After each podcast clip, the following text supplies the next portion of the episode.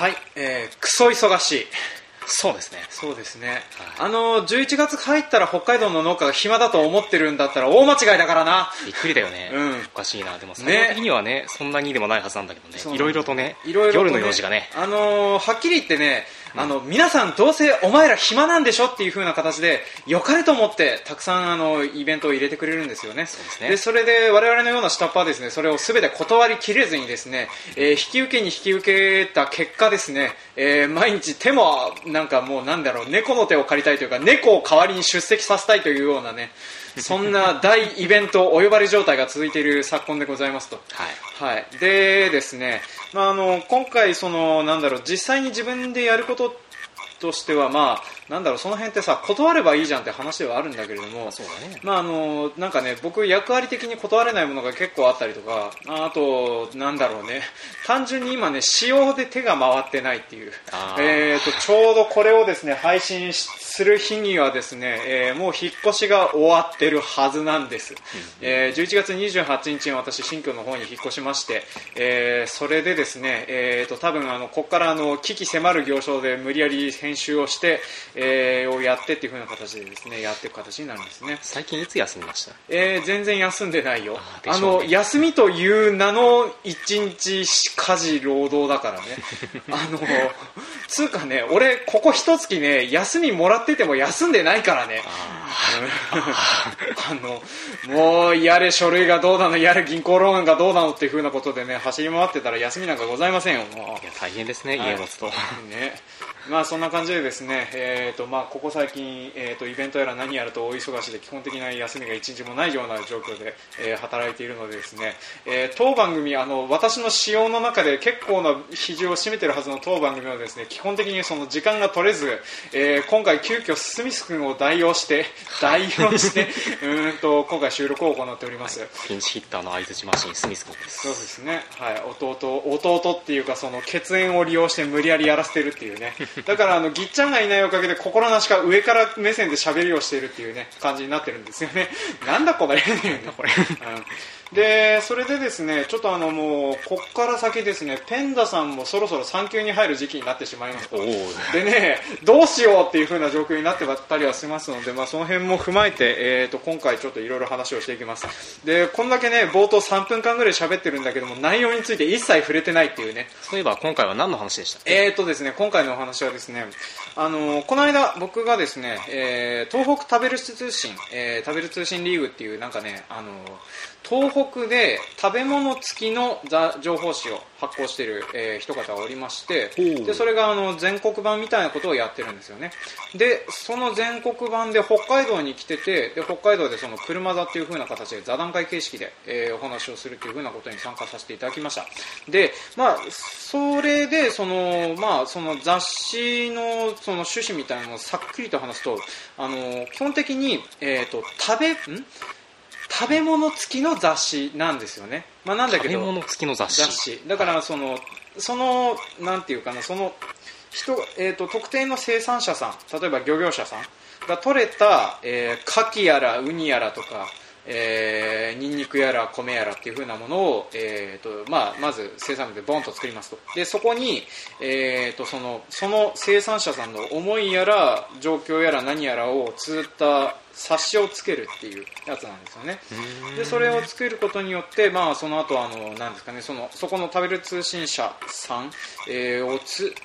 介して、そのファンの皆さんと生産者の皆さんがつなげるみたいな、活動をされている方々だったんですよね。でそれをですね、今年北海道の札幌市でやってて、なんかこのイベントを企画してくださってたのが北大の方々が中心だったみたいで、びっくりだよ。なんだろう、久しぶりに大学生半数以上に囲まれるっていうねアウェー感半端ない場所でね、きついなそれうわ、皆さん吐きかけ喋ってらっしゃるし、まずい、俺大学生の頃日陰者の部類だったからリア充オーラに耐えられないっていう。ああ、輝かしい ね。そうね、なんでだろうね、いまだにこのキラキラしたものに、立ち向かえないというか。この間ね、軽くご批判を受けたタンブラーの画像にですね、僕は牛尾とたらの後半の方の巻のページを上げました。はいはい、で何かというと、牛音からのラスボスの、ね、白面のものって言います、はい、ですね、で白面のものに対しと牛音と虎が敵対して、そこに向かってその虎がその白面のもののそのなんていうか精神的な弱点みたいなのをつくし、ね、煽りましたね、はい、でね牛をね、白面のものをお前は俺が認めてやるよ、世界最強の妖怪だって、だがなんでお前は他の妖怪を見下さないで常に上のものを見上げているんだっていうねね、それは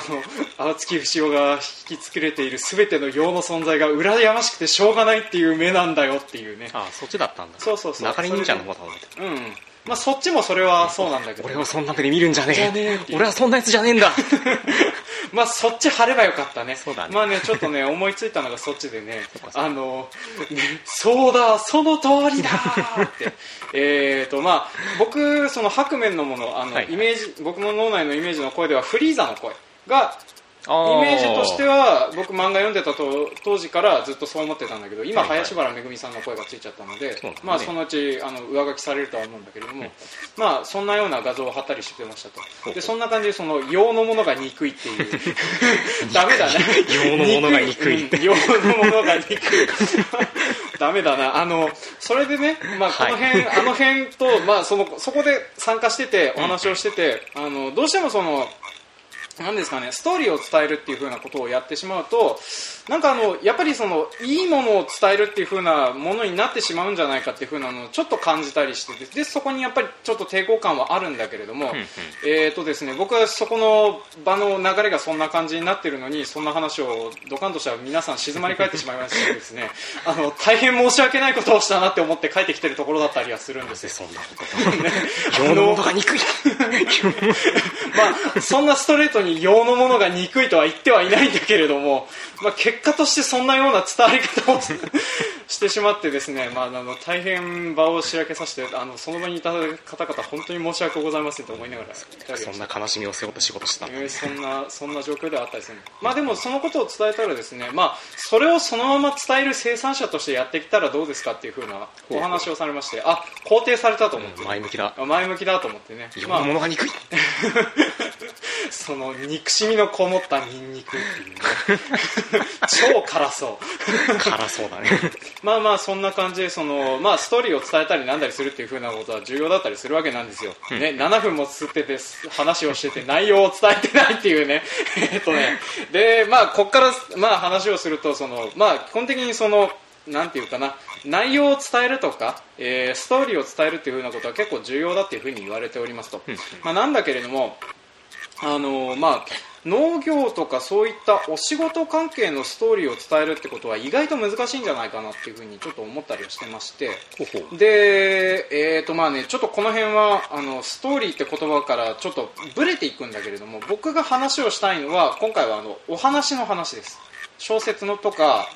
映画とか物語についてで、まあ、よく一般的にストーリーっていう風に言われてるのはマーケティングのストーリーって、まあ、一貫性みたいなものかな。それとあとは販売する際においての生産者情報とかそういったものを言葉で伝えるっていう風なものだと僕は思ってるんだよね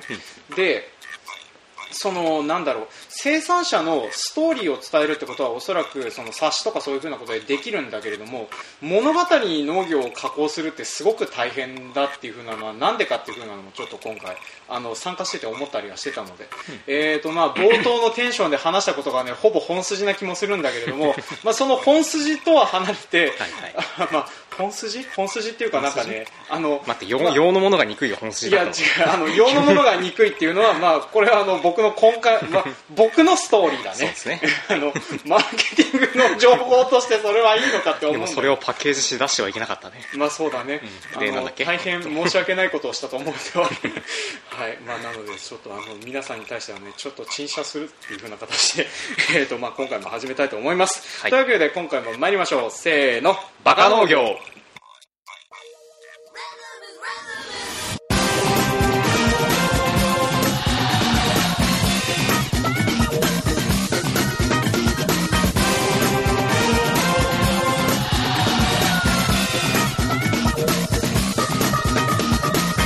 はい、この番組は北海道の中心部札幌市のちょっと東側にある江別市から青年農業者がお送りする不真面目系トーク不真面目系農業トーク番組です。お相手を進めさせていただくのはジョンとスミスです。はい、今回もよろしくお願いします、というわけで今回はですね、時間ない中無理やりやってるので、弟のスミス君を引っ張って、2人で会話をしてるんですね。はい、なんか比較的仲がいいねというふうに言われる我々兄弟なんですけど、どうなんでしょうね。まあ世間一般で言ったらまあそうなのかもねとは思うんだけど、まあまあそれは置いといて、まあ今回そのまあその農業をストーリーとして話をするというのの難しさの話をしていこうかなと思うんですよ。で、まあこれ僕前から感じてたことではあるんですけれども、例えば、ストーリーとしてその生産者情報を載っけるという風な手法は結構あったりしますと。でこの辺のストーリーの伝え方と、あとお話上にする、例えば農業者のストーリーから着想を得て映画にしましたとかっていう風なのがあったりします。例えば奇跡のリンゴとかが最近あったりはしましたね。全国公開されてて安倍貞夫さん主演とかしてたりはしましたと。でその他、銀のさじありましたね。ありますね。で漫画とかでやってて、あの辺が重要だったりいろいろとやってたりしますと。で、まあ、古くを遡れば、動物のお医者さんとか、まあ、あれも農業漫画っちゃ農業漫画なんだけど、農業かっていう話なんだよね。でね、でまあ最近あと僕らがちょいちょい感想やら何やらを言ってた農林展っていう映画があったりしますと。こちらはその農林10号を作った稲塚権次郎先生の人生を追った映画だったりはするんですね。でその農業をとか、まあ、お仕事映画をその映画として何かしたりするのがなんで難しいのかっていう風な話を、まあ、さっくりとこれ僕が思ってることなんですけどそのまま伝えてしまうと、要約の幅一言二言で、抽象化することは可能なんだけれども、それを物語の方に加工していくと抜け落ちる部分がたくさんあるんだよね。この辺ハテナマークがいっぱい出るでしょ。でまあ農業の漫画とか映画とかって基本的にうまく語れるものって基本的には酪農しかないんだよね。でまあそれなんでかっていうと、まあ、僕ら人間が生き物の生き死にには感情移入はできるんだよね。で酪農の場合は動物を例えば出荷する食べるとかそういう風なもの、生き物がかかるおかげでそこをフックにしてお話を回していくってことはできるんだけど、こと農業においてはさすがに僕ら植物の生き死にまで共感できないんだよ。まあ基本的に人間というか全ての生き物は生き物の死骸を食べることによってしか命をつなぐことはできないんだけれども、言い方まあね、まあ生き物の死骸なんですよ。植物だってそうなんです、ね、だから命を粗末に しないで私たちは生きていくんですっていうベジタリアンの主張はちゃんちゃらおかしいわけなんですよね。まあそこに対する牙を向いてもしょうがないので、まあ、とりあえず今回は生き物の生き死にまで我々は共感できなかったりはするんですよ。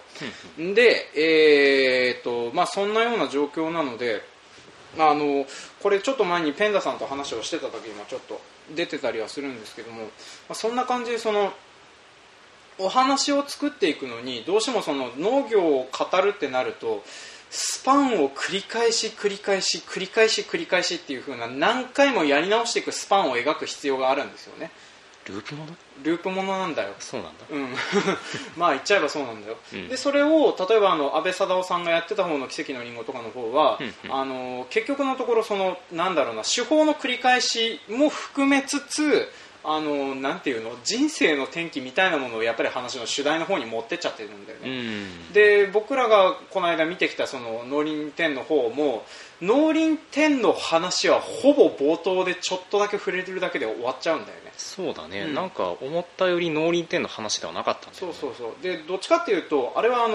この稲塚権次郎の人生のお話ではあるんだけれども、まあ、それで見た感じだと農林10号の功績とか農林10号を作ったことに関してとかって実は稲塚権次郎の人生とはほとんど関係がないみたいなっていう風に言っちゃうともうあれだけれども、忘れた頃に功績評価されちゃうから、まあね、農林10号が元になってでそこから他のアメリカの人が研究して進化してすごいものになったみたいな話だから、うんうん、だから難しかったりはしますと、うん、でそれとあと農業に関してはなんかそういうサイクルがでかいから、うんうん、例えばお仕事ものの映画とかをやる点とかお仕事のお話を作る面で結構ポピュラーな手法っていうのがプロジェクト X もの、はいはいうん、だからなんかこういう風な危機的な状況があってこれを回避するためにこういう風なことをしなくちゃいけないのだっていう風な話をするとまあ、僕らの場合スパンが長すぎるっていうのがあって、まあ、扱いづらいのかなっていうのがあったりはするんですよね。あ、うん、でそれとあと僕らの生活とか精神性みたいなものっていうのはプロジェクト X ものみたいな文脈に合わないっていう気がするんだよね。まあ、あんまりドラマチックなことないしね。そうないんだよね、うん、だからちょっとなんだろう、基本的に僕らのお仕事っていうのは日々の積み重ねの結果であるわけなので、うんうん、日常ものが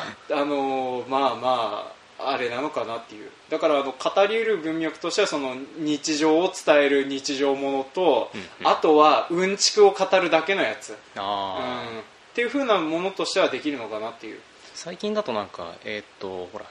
食べる系の漫画あるじゃん、ね、あ、そうだね。そう、ああいうのも結構合いそうな気するけど、ね、そうなんだよね。まあ、だからその辺も踏まえるとなんていうか結局のところうんちくとかが僕らのお仕事に合うんだろうけれども、でもそこじゃないんじゃないっていう風な気がするんだよね、うん、そんなにびっくりすることもない気もするし。そうなんだよね、うんうん、だからその辺で僕らのお話っていうのは本来語り得ないものなんじゃないのかなっていう風なのをちょっと思ったりはしてたのさ。あ、うん、で例えばこれを切り口を変えて特定の問題に絞る、例えば嫁が来ないとかは多分絞りやすいんだよね、うんうん、じゃあまあそれを作るまでを追いましたっていうのは十分ドキュメンタリーと成立するし、バラエティとしても十分やってたりしますと。で例えば農政、というか経済的な事情、うん、過疎の村を活性化させるなんてまさにそれだよね。なんか例えば限界集落株式会社とかも多分そういう風な文脈で語られるお話だとは思うんだけれども、うん、でもそれは農業を語っているのかっていう風なことを僕らが感じるかっていう風と違うよね。ちょっと違うんだよね、うん、ちょっとイメージがね。そうそうそう。で、まあ、これを例えば小さい冊子とかそういう風なもので可能だっていうのはなんていうかな、あの辺の書き方ってさ、紹介しかないんだよ。主体的に語るっていう風なのと伝文で語る、見てきて特徴を伝えるって語っちゃうとなんか何かしらの重みとかは多分なんか一言二言の端々から感じられるようなところをピックアップして伝えるってことはできるとは思うんだけれども、ただなんていうかな、その人そのものを見せるっていう風になっていくと、例えば映像とかだったらもしかしたらドキュメンタリー的なことでしかできないんだろうし、うん、まあ、ドキュメンタリーってなっちゃうともう筋書きがないドラマというかなんていうの、筋書きを作ったドラマから外れちゃうと思うので、うん、まあ、自分で物語を書いて風にやるとしたらすごく難しいよねって思うんだよね。うん、ストーリー ね。なんだろう、もしうん、なんだろうな、こうの農業やってる俺たちから見て、うん、本当に農業を描いてるなみたいになるとしたら、うん、農業をやってる部分だけそのままにして、なんていうかやってる人たちとか、うん、そういう方向にちょっとなんかけれみみたいのを出して、そっちの方でなんだろうバラエティ性とかお話を回していって、でもやってることはちゃんと農業ですよみたいな感じの方向にするしかないのかなとは思うね。うん、でまあ多分それをできてるお話とか映画とかドラマとかは少なくとも僕らは見たことがないので、うん、ないね。農業主題って時点でもだいぶ少ないしね。少ないしね。まあまあここからそうそうブーム来ることはないとは思うんだけれども、いや分かんないよ。分かんないか、うん、でさ、で銀のさじの話を急に戻るっていうか振るんだけれども、うんうん、こっちがうまくいってるのは酪農が噛んでるのがでかいと思うんだよね。特に畜産の食肉系のこと、うんうん、でそこを回すのは多分すごくやりやすいのなと思うのはまあ学生だからさ、うん、季節ごとに学園祭があったりするわけでしょ、はいはいうん、だからその辺で山を作りやすいとかっていうのはあったりするんだけど、じゃあこれがお仕事としてやるってなると、まあ、我々も学園祭みたいなイベントみたいなのは若干あったりはするんだけれども、うんうん、毎年やってることが変わってるかって言われると怪しかったりはするんだよね。ただ多分細部が変わってたりはするぐらいなんだけれども、それが劇的な変化をもたらしているとかドラマチックにしているかというふうに言われると結構難しいものがあったりはしますと、うんうん、でまあそんな感じで僕らが見て、そういうふうになっているようなものってどんなものだろうねっていうふうなのをここからの時間を使って話をしていこうかなと思うんだけれども、なるほど。でこの辺は僕よくやるのが書かない小説とか書かない脚本とか書かないお話を考えるのが好きなんだけれども、はいはいまあ、そこの話をちょっとしていこうかなと思うんだけど、まず、その料理物が多分ね相性いいなとは思うんだけど、うんうん、料理物、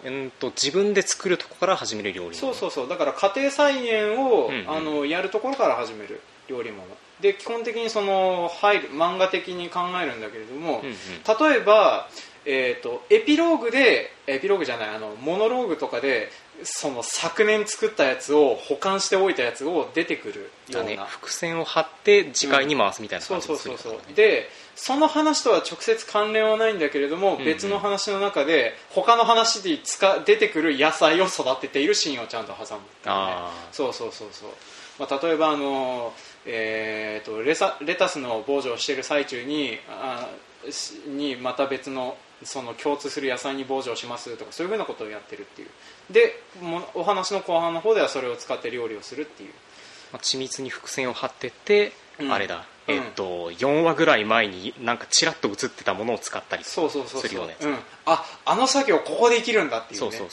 単行本で読むと面白いけど連載中に読むとなんだこれって思うような、そうだね、なんだろう、巻の最初の方で、うん延々土作りをやってて、それとは全く関係ない出来物料理とか作ってたんだけど、うん、4巻ぐらい後になってそれが生きてくるみたいな感じです、うんうんうん、面白そうっていうね、うんまあ、そういう風になっていくと結局淡々としたものになっちゃったりはしますと、うんうんうん、であと、例えば考えてこういうやり方あるかなっていう風に思ってるのが、例えば、うん戦国じゃない面白いと思うんだそれ、うん、だからね多分ねあり得るとすると、うん、信長の主婦の手法を農業にしたら面白いと思うんだ、うんだからあれかすごい営農にものすごい詳しい人とかなんだろうなどういうタイプの人だったりじゃあ、まあ、とりあえずこれは僕がうん、ある程度プロットを考えてきましたのできましたか、はいですねまあ、主人公は、うんとある、有機農法をしている青年農業者ですと、うんまあ、農業大学校を卒業していざ就農するぞってなった時に不運にも交通事故に恵まれあってしまいますと、うんうんうん、あってしまいますと、はい、で目が覚めると、そこは享保の時代ってでまあ飢饉になるギリギリの時期にそこの方に転生させられますと、うんうんうんでまあ、そこに行くと未来人的な人がいてで、まあ元始的な始まり方をするとうんだからあなたはなんか平成27年の何月何日に死んでしまいましたとここにいるのはあなたのクローンですとで私は未来の何月何日から来た何年何というものなんですけれどもあなたに、なんか良いお知らせがございますと、うん、もしあなたが、この享保の時代で、飢饉から人を何人かでも多く救うことができるなら私たちの時代で起きているなんだろう人口のカタストロフを避けることができますあれだねうん、遺伝子を増やそうとしてるんだ、ねそうだよね、未来の人たちそうまあ、この辺元ネタは星野幸信の、ありましたね、サーベルタイガーですねサーベルタイガーの話を思い出してくださいっていうね、はい、誰に向けてるんだろうねまあまあそんな感じでまあ、未来では人口がすごく減っていますと、うんうん、で未来の人口を増やすために、まあ、過去の人口を増やすような方法を取りましょうってで享保の飢饉を避けるためにあなたはここで、今までの技を駆使して、農業をしなければなりませんっていうで、あなた一人では大変でしょうから、あなたと同じような境遇の人々をこの時代に送り込んでありますから、専門家集団でいくのかい、そう、はいはい、でそれで協力をしていってくださいと、で、最初にぶつかるのが、まず作るもの、例えばヨーロッパとかでよく言われているのが給品植物と言われていた芋を作るとか、さつまいもやら何やらっていう風なの九州の方に来てたんだけど、それをじゃあどうやって手に入れるかってなると、ここから海運の人方がうまいこと来たりとか、ドリフターズだね、そういう農業ドリフターズだいいね、飢饉を救うっていうね、現代の技術で、現代の知識や技術を使って、あと過去の道具やら何やらを使ってうまいことできるかっていう、あれだ、特殊技術者集団で行って、飢饉を救うじゃない、でさ、最終的にさ、その技術者集団かなんかで、武装しないでも特殊技術者集団の組織かなんかを作って、各国の兵站を握って戦争をやめさせるとか面白い、ね、そうね、そういうふうなこと、アナハイムエレクトロニクスみたいなそんなことをやるかもしれない。君らは両方とも敵対して戦争してるけど、君らは両方とも俺たちが作った飯を食ってるんだよみたいな感じ。だからなんていうの、架空戦記ものっていうか架空兵隊もの、楽しそうだな、見てえな、ちょっとね、こういう風なのやったら面白いんじゃないかと思うんだけれども、僕がやるだけの知識量を調べるのが面倒くさいからやりたくはないんだけどで例えば、あとは治水、治水のプロを集めて、じゃあ実際の人物名とかが出てきて、でもあなたは未来の人だったんだみたいなね、そういう人いるもんね、治水のすごい人、とかいるので、だからその辺のことをうまいこと駆使して、飢饉を乗り越えましょうってやるんだけど、現実は非常、やっぱり飢饉みたいなものが起きてしまいますと、でそういうふうなものにどんどん立ち向かっていくっていうやつね。でうまくやると、主人公はご褒美として事故に遭わなかったってことで、死んだ後に転生体のクローンをそこに作ってもらえるっていうご褒美が与えられるっていう風なことを見越して、頑張って、現実に戻るために頑張ったりはするんだろうけれどっていう、ね、あれかな、敵対組織の、未来から敵対組織が来たりするんですよ。そうだね、暗殺集団とかね、あとは当時のご時世に合わせた、危険武装集団的なものに襲われたりとかね、であとでこういう風な話をしてて、そもそも享保がね、何年なのか分かってないっていうねあれなんとなく織田信長の時代のイメージで話したけど、だからあれ戦国だったかな、戦国だったんじゃない、うろ覚えだけどね、だから未来人、なんか弥生時代とか行けよ、もっと前から行けば、ってなるけど、なんかあれだ、技術レベル的にその辺がちょうどよかったんだけど、あとはお話の都合だったりするんだよ、その辺はね、細けえことはいいんだよって、信長のシェフだっていまだになんで過去に戻ってるか分かんねえじゃねえかよっていうねそれはこれから明かされるからいいじゃないですか。タイムスリップがいつだったか、なんで起こったとか、転生がどうだったか、そうだね、どうでもいいね、だからやるとしたら現代の技術を紹介しつつ、過去においてどういった時代改変が可能かどうかっていうふうなのをやっていくっていうのをやると、多分読めたりするんじゃないのかなっていう。あとちょっとなんか似たような感じで思ってたのが、過去に送られるんじゃなくて、宇宙人かなんかに拉致られて、地球型の星に連れてこられて、今うちの惑星では大規模な飢饉が発生していて、なぜか知らないけど植物が次々枯れていくんだ、そこで我々の星と同じ、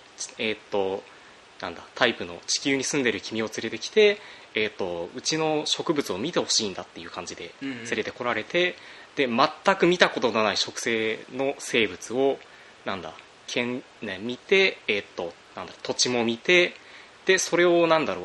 地球型のやり方で、改善していくみたいのが面白いんじゃないかなと思ってちょっと思ったんだけど、アストロ農家そうだね、叩くと悲鳴が出てくるスイカとか作れるんですね。でそれでやっていくと、ほら、よくわからない植物みたいの本当にあるんですよみたいな感じで嘘を肉付けしてって、そういう楽しみ方があるかなと思っておいたけど、書いてはしない。まあ、ちょっといずれその並行植物を育てる農家の話とかを、ね、書いたりしようかなとか思ったりしてた時期はあるんだけどね、うん、まあ、それはいつかの冬の時代にとって冬の時期に、ね、取っておくとして、まあ、そんなようなことを考えてたりしますと、うん、でこうやって話をしてて思うとさ、この農業の話を語るってなると結局のところなんだろう、ドラマチックにしようと思うと食料生産に結びついちゃうんだよね。そうだね、うん、でストーリーを語るってなってくるとそれは食料生産というよりはやっぱり嗜好品を作るようなイメージに近くなってしまうんだよね、うんうんうんうん、で、まあ、その僕らがその今のこれ観光農法とかその辺でやってるっていうふうなことはそのどっちかっていうとやっぱ食料生産なんだよね。まあ、その結局その嗜好品やら何やらその、まあ、どっちだっていう風なのを決めるわけではないんだけれども、どうしてもそのなんていうかその中間を曖昧になってしまうような状況になってしまうから、だからそのストーリーを語るってなるとその思いっていう風な部分が引っ張られてくるんだけど、思いと食料生産って合致するかって言われるとちょっと難しいところがあるんだよね。まあ、食い詰めてなければね。まあ、食い詰めてなければね。で僕はどっちかというとそのイメージというかその仕事をしている感覚としていうのが職責として農業をやってるけど、やっぱりその農作物に愛着があるかって言われると多分軽く憎んでる部分はあったりするから用のものが憎い用のものが憎いっていうね、まあ、そういうふうなことになってしまうから、だからそのストーリーを語るっていうふうになっていくのと、じゃあ今まで計算してきている技術とか調べたことを生かすとかっていう風なこととかは本当に合致するんだろうかっていう風なことをその冒頭のお話に戻るんだけれども、ちょっと思ったりはするんだよね。うんうん、ね、まあそういう風な感じで奇跡的な決着を見るっていう風な形でね、今回ね、ぎっちゃんとかペンダさんの一般的なツッコミ不在のまま突き進んでるから僕まとまったような気分になってるんだけど本当はまとまってないよね。分かんない、僕は相槌マシンだから。そうだね、うん、まあじゃあまとまったということで、まあさっくりまとめみたいなものを取ると、はい、まあ、例えば僕は仕事、に対する意識やら何やらっていう風なその技術とかなんかその作っていくものに対して寄ってるんだけれども、あとその売り方とかマーケットとかやっぱそっちの方向に寄っちゃうんだよね、うんうん、なんだけどもどうしてもそのストーリーを売ってる人の話を聞くとどっちかというとその人のキャラクターとかその精神性、思いとか情熱とかそういったものを定数化できない数値を扱っているような感じがして、でその辺でどうしても違和感を感じてしまうから、だからちょっと違和感があるよなっていうふうなことで、今回まとめとさせていただきます、はい、というわけで、そういうお話でした。はい、はい、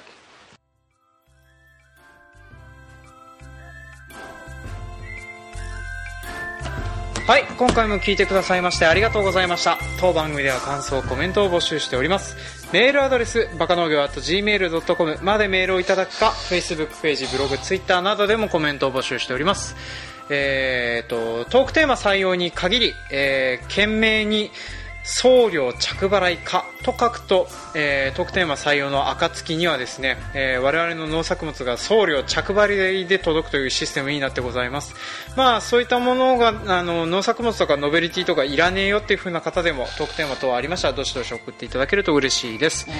で、エンディングで急に静かとなったとは思うんですけども、ただいまですね11月25日の9時31分21時31分でございます。ちょっとまあ、夜の会議でおじさん方が会議場を使うというふうなことになりました。追い出された関係でですね、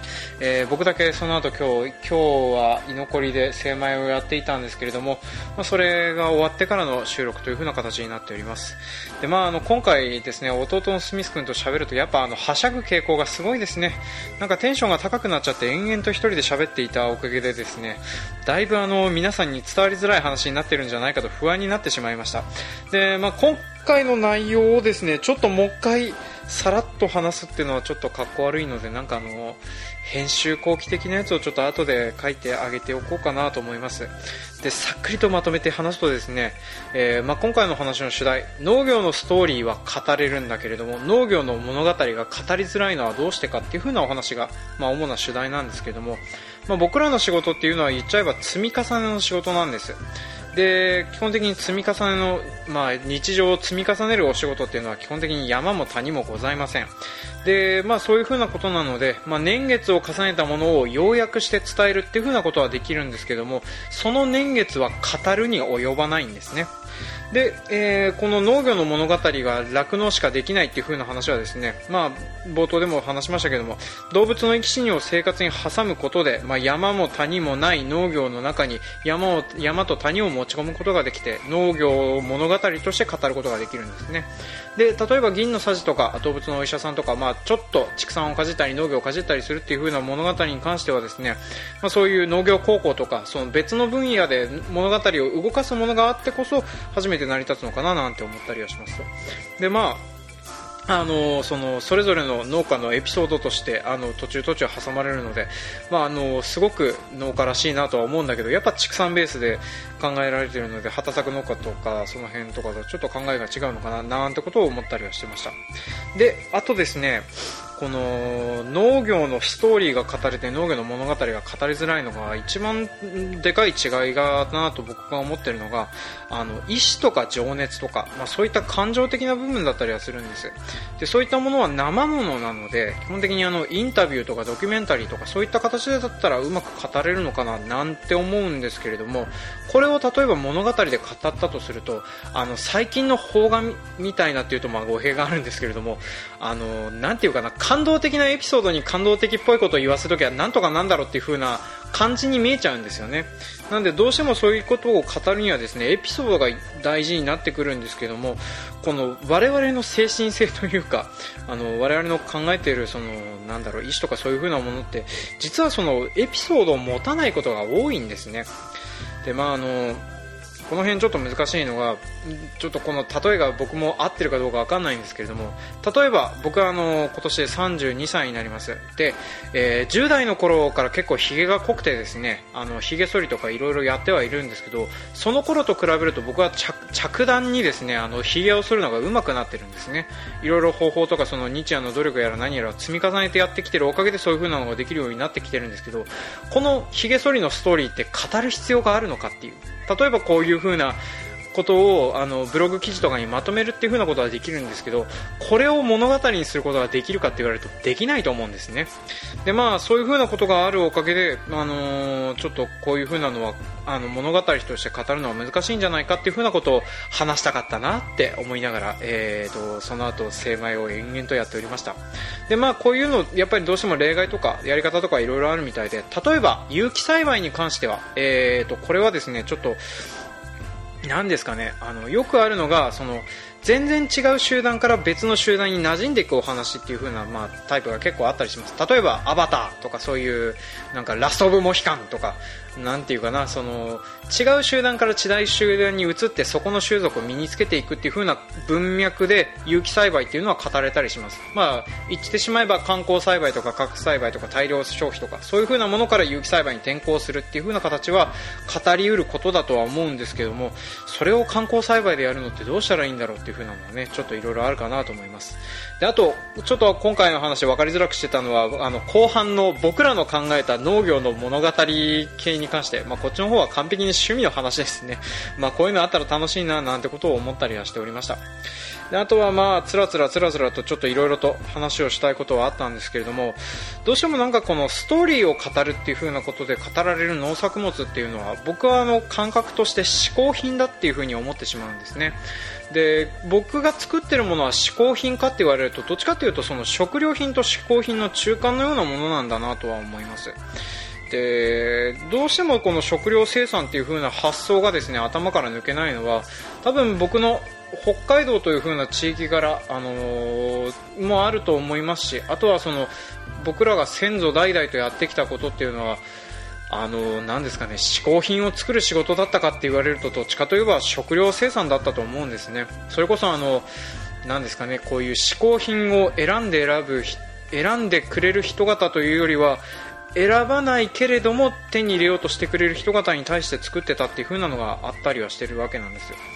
で、その辺でちょっとこの食料品嗜好品どっちがいいのかっていう風なことになってくると、どっちがいいっていう風なのは言えないことだと思いますし、どっちもどっちで必要だとも思います。で、僕がそのどっちかに行くのかっていう風な話もこの辺はちょっとまた別の話になっちゃうので、これは次回以降にちょっとまたネタとして取り上げていこうかなと思います。で、この時期ですね、ちょっとお便りとかはいただいてなかったとは思うんですけども、結構ちょっと忙しくなってきているのと、ペンダさんが本格的に産休に入ってしまったので、ちょっとこの辺ここからバカ農業の更新自体はなんですかね、まちまちになっていくかもしれません、かもしれませんけれども、僕のタンブラーの方とかはちまちまなんですかね、農業者向けにやってるつもりではいるんですけれども、なんかリブログしてるものはあんまりお役に立たないことが多かったりはするんですけど、Facebook とつながりがある方よかったら見てやってください。で、そちらの方でですね、3人集まっての収録がちょっと難しくはなってきてるんですけれども、なんかゲストを交えたりなんだりしながら、細々と続けていきますので、これからもバカ農業をよろしくお願いいたします。で、あとですね、ちょっと今回エクスキューズが多いのはですね、なんだろう、ちょっと僕が調子に乗っていろいろ喋ってしまうっていう風なので、たびたび僕は農作物に向けて憎しみを込めているとか、そういう風なことを結構語っちゃったりすることが多いんですけれども、どっちかというと僕が憎んでいるのは休みを作れないマネジメント力のなさとか、いろいろと生活を自由にできるほど稼げない賃金のなさとか、あとはそういったような状況の中で衰退していく場所とか地域に住んでいる怒りとか、そういったものに対する怒りとか、そういう風なものが中心になってます。で、それが結果としてですね、坊主憎けりゃ今朝まで憎いというので、結果として何の罪もない僕の作った農作物に怒りをぶつけるような形になってるのかななんてことを、ですね、食べる通信の、飲み会やら何やらに参加してうっかり発言してしまったことで、ちょっとなんかいろんな皆さんに嫌な気分にさせてなかったらば良いなとか思いながら、いたりしました。で、この辺はちょっとそんなようなエクスキューズで、ちょっとラジオを聞いてる方だけだったら急に何を言ってやがんだお前っていう風な形になるかもしれませんけれども、そんな感じで僕は仕事のスタンスを愛情を込めてやっております。で、そんな感じでちょっとこれからバカ農業とか、